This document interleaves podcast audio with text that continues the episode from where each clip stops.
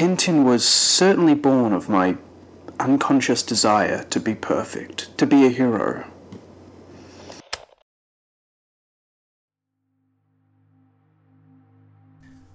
Welcome to Gatsy Talks Tintin. Over this first season, I've discussed Tintin's first five adventures and what motivated Hergé uh, to send his boy reporter on these travels, as well as the developments in Hergé's life, both professional and personal. But today we are going to take a step back to explore how a young man named Georges Remy transformed into one of the most celebrated artists of the 20th century, and how he gifted the world one of its most beloved characters. All of this and more in Gatsy Talks Tintin, Hergé, and the creation of Tintin.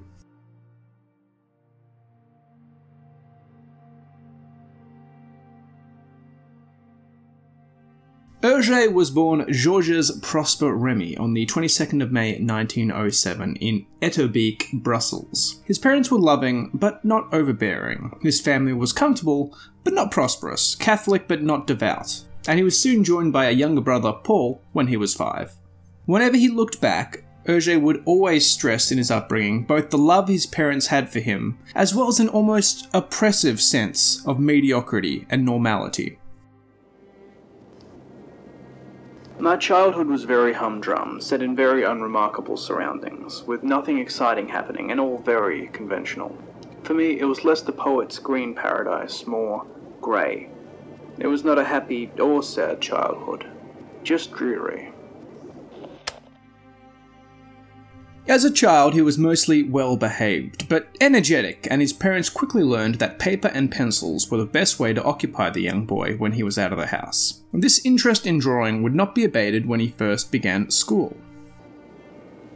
I went to the municipal school. The war had just begun. I drew little stories in the exercise books. They were little adventures without text because I imagined all the dialogue. I think they were about a little chap, a spy, who played endless dirty tricks on the Germans. It's all gone now, but I remember clearly enough to say, well, well, it was a picture story. This little spy, hidden amongst various other doodles scribbled into the margins of his notebooks, might be Hergé's first protagonist, and sure enough, he is a plucky underdog. It's a historical irony that Hergé's diligence in schoolwork continued into his secondary education in every subject except art. Nevertheless, his love of drawing grew alongside another passion that of the great outdoors and adventure. Joining the Boy Scout troop of his Catholic secondary school, Hergé earned the nickname Curious Fox from his natural interest in the world around him, and would seldom be seen without a notebook filled with caricatures, landscapes, and all manner of planes, trains, and automobiles. It was with scouting that they really began to open up in front of me. It's the greatest memory of my youth. Being close to nature, respecting nature, resourcefulness, it was all very important to me. And even if it seems a bit old fashioned today, I still hold dear the values we learned. Pierre Assouline goes further. This period would remain an ideal for the rest of his life, giving him a value system, all the more effective because it did not appear as such, a way of looking at the world, a social attitude. More than giving him a taste for camping and a love of nature, his years as a scout would give him a moral for the rest of his life, teaching him friendship as a natural virtue and generosity as an everyday act. Scouting stressed the importance of giving your word and staying true to it. It alone permitted him to travel, to make friends for life, and to leave behind an atmosphere whose vacuity and inertia threatened to smother him. Hergé's twin passions of scouting and art found their natural synthesis when, at the behest of his scoutmaster, he began illustrating in his scout troop's magazine Jamais Assez, which translates to Never Enough, and then, in 1922, in the Scouting Federation's magazine Le Boy Scout, which translates to the Boy Scout. Far from the comic panels he would become famous for, Hergé's output for these publications included all manner of logos, graphics, illustrations, covers, and wood cuttings. After much experimentation, he would settle on his famous pseudonym in December 1925. The name Georges Remy, he understood, would one day be attached to the great and serious works that hung in galleries and museums. For now, he would rely on the pronunciation of his initials, GR, in reverse. RG, Hergé.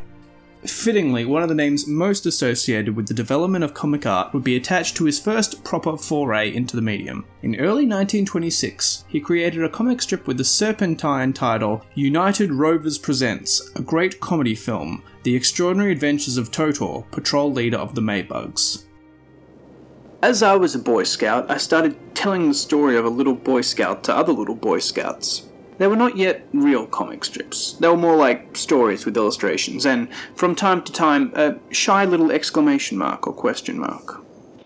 It wasn't the comic strip as it's understood today. It relied on captions rather than speech bubbles. But in the character of patrol leader Totor, ambitious, plucky, resourceful, the proto Tintin undeniably had emerged. Whether due to artistic choice or a relative inability to distinguish characters, the physical similarities between Totor and Tintin, as he appears in his first adventure, are abundant. Totor would continue for three years. After graduating from secondary school in 1925, Hergé began work in the subscriptions department of the staunchly Catholic nationalist Le XXe siècle, or the 20th century, again at the behest of his scoutmaster. The paper's editor, the priest Norbert Wallez, was a well known and somewhat larger than life figure to whom Hergé would instantly gravitate.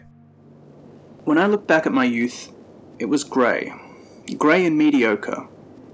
I definitely don't want to return to it. It wasn't until I made it to Le XXe and Wallez, the abbot, who influenced me a lot, I can see now. He made me aware of myself. After a brief interruption to complete compulsory Belgian military service, Hergé contacted Wallez and was promoted to the position of photographer, cartoonist, and photo engraver, once more contributing many accompanying illustrations in a variety of styles and mediums. Wallez obviously appreciated the young artist's diligence, and he asked him to oversee the paper's newly established children's supplement, Le Petit Vingtième, or Little Twentieth. Le XXe siècle was a very right wing newspaper, but I had the Pope's blessing and that of my editor, so I felt safe. Tintin's world was, in a way, blessed beforehand. In this role, Hergé would discover Spanish language versions of syndicated American comic strips, and was struck by their extensive and effective use of speech bubbles, common in American comics at the time, but rarely used in France and Belgium. I thought basically it was much better to tell a story this way than putting the captions under the pictures. It would be three and a half months in this position before Wallez requested that, in accordance with Le Petit Vingtième's express purpose of providing a nationalist education to children through entertainment, created a hero that would fight for good all over the world. Tintin was to be a good Catholic hero, but as with his creator, his religion was such an ingrained and inherent part of his character that it never needed to be displayed outwardly. As a reporter, the hero would have a pretense to travel to the Soviet Union and expose the evils of socialism, which Wallez considered a priority. I was employed by a newspaper with an editor above me. Above the editor was the reporter, who was a great traveller. It was the time of the Croisière Jaune, of Alain Gerbault. It was the time of great journalists like Albert Londres and Kessel. I wanted to make Tintin into a newspaper reporter, he was going to travel. Another possible inspiration, explored at length in Philippe Goddin's preface to the recently colorized anniversary edition of Tintin in the Land of the Soviets, was the Danish boy explorer Palle Huld, who won a contest to recreate the transcontinental voyage of Phineas Fogg, character from Jules Verne's Around the World in 80 Days. Neither Hergé nor Wallez ever cited Huld as an inspiration for Tintin, but the similarities are not insignificant. Jon Henley, writing in The Guardian. Fresh faced, freckled, with a snub nose, a shock of bright red hair, and a penchant for plus fours, 15 year old Boy Scout and car showman clerk Palle Huld left Copenhagen on March 1st and duly circled the globe, including the then war torn Manchuria and foreigner unfriendly Moscow, by train and passenger line. Hergé, however, would cite inspirations closer to home. My childhood companion and playmate was my brother, who was five years younger than me. I watched him, and he amused and fascinated me. Undoubtedly, this explains how Tintin adopted his character, his gesture, his attitude. While Catholic nationalism and the archetypal adventuring reporter would both be integral aspects of the character's origin, it was Hergé's own Boy Scout spirit that would remain the most endearing element of Tintin's character. He is uncomplicated, uncompromising, fueled less by missionary zeal or journalistic fervour than a boy's natural righteousness and thirst for adventure. Tintin, I gave him a face without specific characteristics, so the boys of his age could see themselves in him. A masked face, like Zorro. It's a simplicity that extends to the character's name. Had Hergé ever seen the children's book Tintin Lutin, with its titular boy goblin character who has a quiff of hair and wears distinctive plus four trousers? It's certainly possible. But the name Tintin, easy to remember, neither a recognisable first or last name, conveys the same anonymity as the character's distinctive silhouette. Any boy could be Tintin, and of course, every boy would wish to be. Hergé is sometimes criticised that the few female characters in his series are archetypal nags and divas, but of course, this is how women would appear to his initial target audience. The irony, of course, is that today Tintin is just as popular with female readers as with males, perhaps even more so. But this was never by design.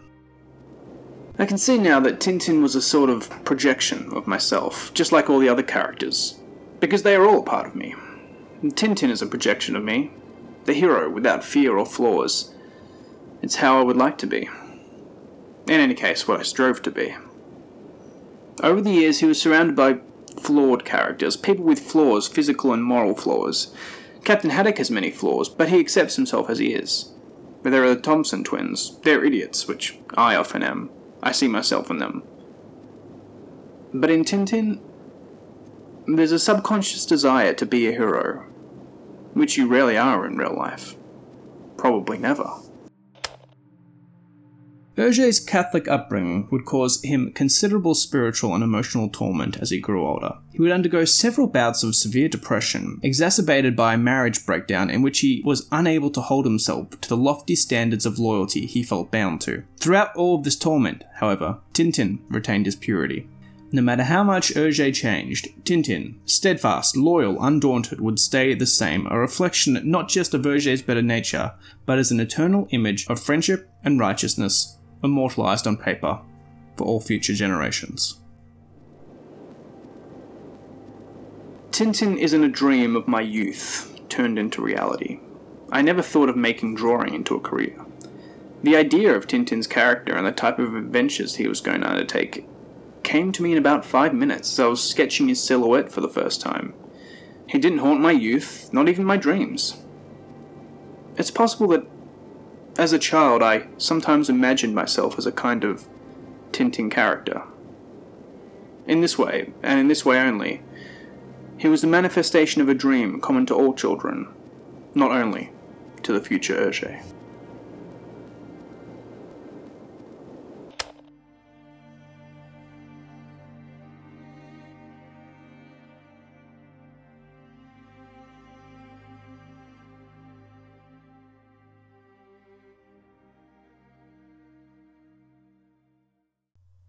Well, I certainly hope you enjoyed this very special season finale of Gatsy Talks Tintin. You know, there's, as you can imagine, with a character as well renowned as Tintin, there's a lot of different ingredients that are attributed to that character. And I think you could go into any of these at length. You could write an essay about the Catholicism in Tintin, or you know, the Boy Scout in Tintin, or how Tintin was a reflection of Hergé's youth. All of those are potentially very, very valid interpretations. And I've sort of, as you can probably tell, tried to synthesize all of those as best I can. Now, full disclosure, this may shock you, but that wasn't actually Hergé speaking, that was me. But they are all Hergé quotes. All the quotes in this podcast are real Hergé quotes. But they're from various interviews from, you know, across 30 or 40 years. And I'll provide the sources for the information for this podcast uh, in the episode show notes. But I hope you've enjoyed this special episode. I don't want the series to just be the reviews, you know, that will sort of be the, the, the cornerstone. But I would like to do these these these one-offs, these sort of special episodes, looking at one issue in particular, or or one topic, one piece of media that's maybe not one of the albums in particular. But that's it for uh, for this season. I'm going to take a break over over Christmas, and I'm sure I'll get back to it early next year with uh, with uh, a review of Tintin the Broken Ear. I'm up to next, so that will be a lot of fun. In the meantime, I'm still going to be updating the Instagram page, which is tintin.podcast on Instagram at tintin.podcast. So definitely follow that if you want to keep up to date with the show. And also you can always check out latterature.com slash tintin. That's www.l-a-t-t-e-r-a-t-u-r-e.com slash tintin for a look back on the show as well as some other podcasts that I'm quite proud of, and I'll be uh, focusing a bit more on them now that this this first chunk of episodes has been taken care of. So I hope you are all very well. Tintin Heads 2020 has been a hell of a year. And I hope you've all taken the opportunity, if you've been fortunate enough to be in lockdown and fortunate enough to not have to work. I hope you've taken the opportunity to settle down with some uh, classic Tintin stories, as I know I have. And I look forward to reaching your podcast apps of choice in 2021. In the meantime, though, Tintin heads, thank you so much for listening, and I'll see you next time.